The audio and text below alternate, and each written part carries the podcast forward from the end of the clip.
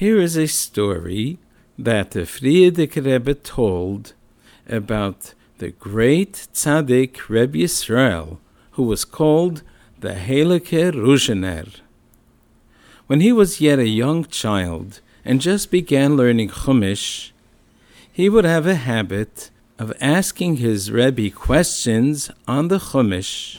They were actually all the questions that Rashi would ask about the Chumash that they're learning. Yisraelik did not yet begin learning Rashi, yet he would ask those questions because he learned Titus so well, so he came up with the same questions that Rashi would ask. And then his Rebbe would look in Rashi and see what the answer is and give the answers to the little Yisraelik. One day, the Rebbe was teaching them Parshas Vayetze.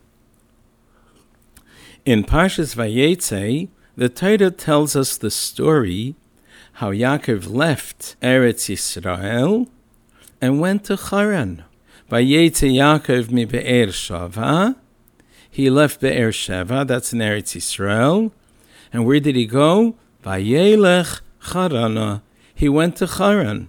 Why? Because he was afraid of his brother Esav, who wanted to harm him. That's why he went to Haran, outside of Eretz Yisrael.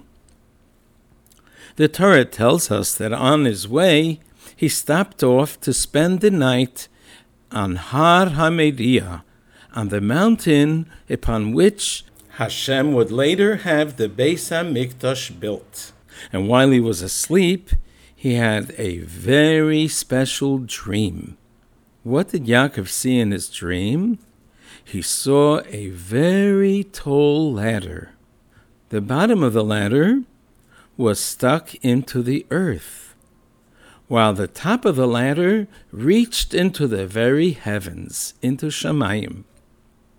And then he saw the Vehine Malachi Elokim Oilim Boy. He saw Malachim, angels, going up and coming down on this ladder. After the Rebbe finished teaching this pasuk, he gave a look at Yisraelik, waiting for Yisraelik to ask the question of Rashi about this pasuk. But Yisraelik was quiet. Which question does Rashi ask?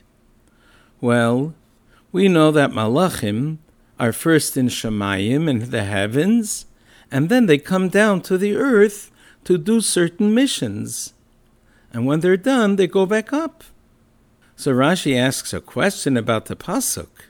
The pasuk says the Malachim were Oilim ve'yerdim boy.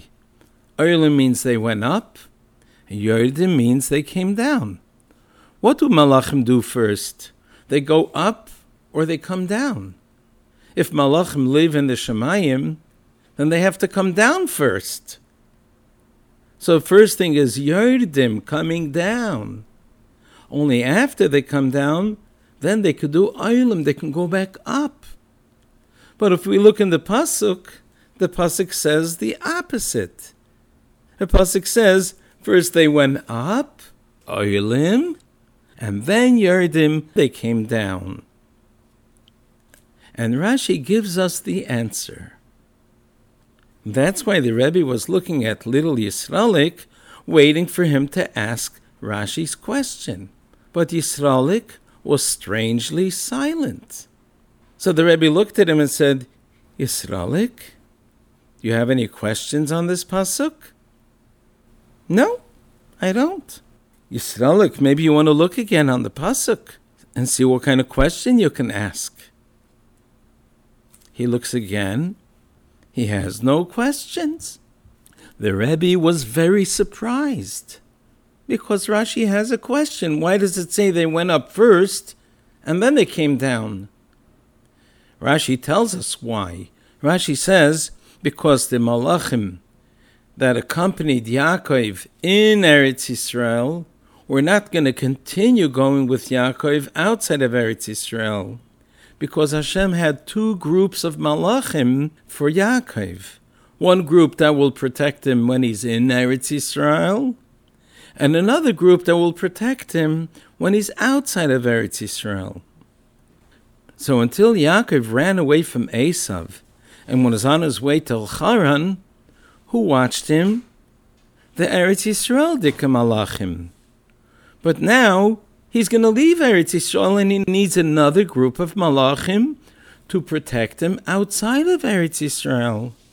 So Rashi tells us that's why the pasuk says first Oilim, the Malachim went up. Which Malachim went up? The Eretz Yisrael the Malachim, who are no longer going to be with Yaakov. They went back up to Shemayim, and a new group of Malachim came down the malachim who are going to accompany him when he leaves Eretz Yisrael. That's why the pasuk says first Oilim going up, and then Yerdim coming down. The Rebbe kept on looking at Yisraelik and wondering why he didn't ask Rashi's question. Finally, the Rebbe said to him, Yisraelik, Rashi's question doesn't bother you? Rashi asked, why in Yaakov's dream did he first see the malachim going up and then the malachim coming down? This doesn't bother you? You have no question about this? Little Yisraelik, with a smile, looked up to his Rebbe and said, No, Rebbe, this doesn't bother me. I have no questions about it. Why not? asked the Rebbe. Because, Rebbe, you said it's a dream. And in a dream, anything can happen. A dream doesn't always have to make sense. If Yaakov was awake, then I would have asked this question. He wasn't awake, he was sleeping. It was a dream. And since it was a dream, I have no questions about a dream. Now that we have heard the story that the Rebbe told us, let us think. What kind of lesson can we learn from the story of Yaakov's dream? The Zohar HaKadosh tells us that the ladder that Yaakov saw in his dream is the same idea like our davening. What does our davening do? When we daven, we're davening to Hashem. Our tefillos all the words that we daven go up to Hashem and they form a crown, a beautiful, beautiful crown for Hashem. Yes, Malachim take our tefillos up, up, up to Hashem, and then Malachim come down and bring us all the brachas from Hashem. As the pasuk says, Oilim ve'yerdim. Malachim first go up, they bring up our tefillahs, and then Yerdim, they bring down the brachas and all good things from Hashem for everything that we need for our body and for our neshama. That's why it's so important that when we daven, we should look inside the siddur and say the words carefully. As a matter of fact, our chachamim say, better daven less, but say it carefully with kavana than saying a lot and just mumbling the words. You can just picture yourself that when you open up your siddur, it's like knocking on the king's door. And once the door is open, that means your siddur is open, the king is looking at you. And the king wants to hear what you want to say. We're not talking about a regular king. We're talking about the King of all kings, Hashem Himself. Hashem is paying attention to you and listening to every single word. So we should make sure that when we say a bracha or we daven, we should say the words carefully and slowly, because then they reach Hashem and Hashem gives us all the things that we need. And the most important thing, He will give us the Geula through Mashiach Tzidkenu, Bekarev Mamash, Amen.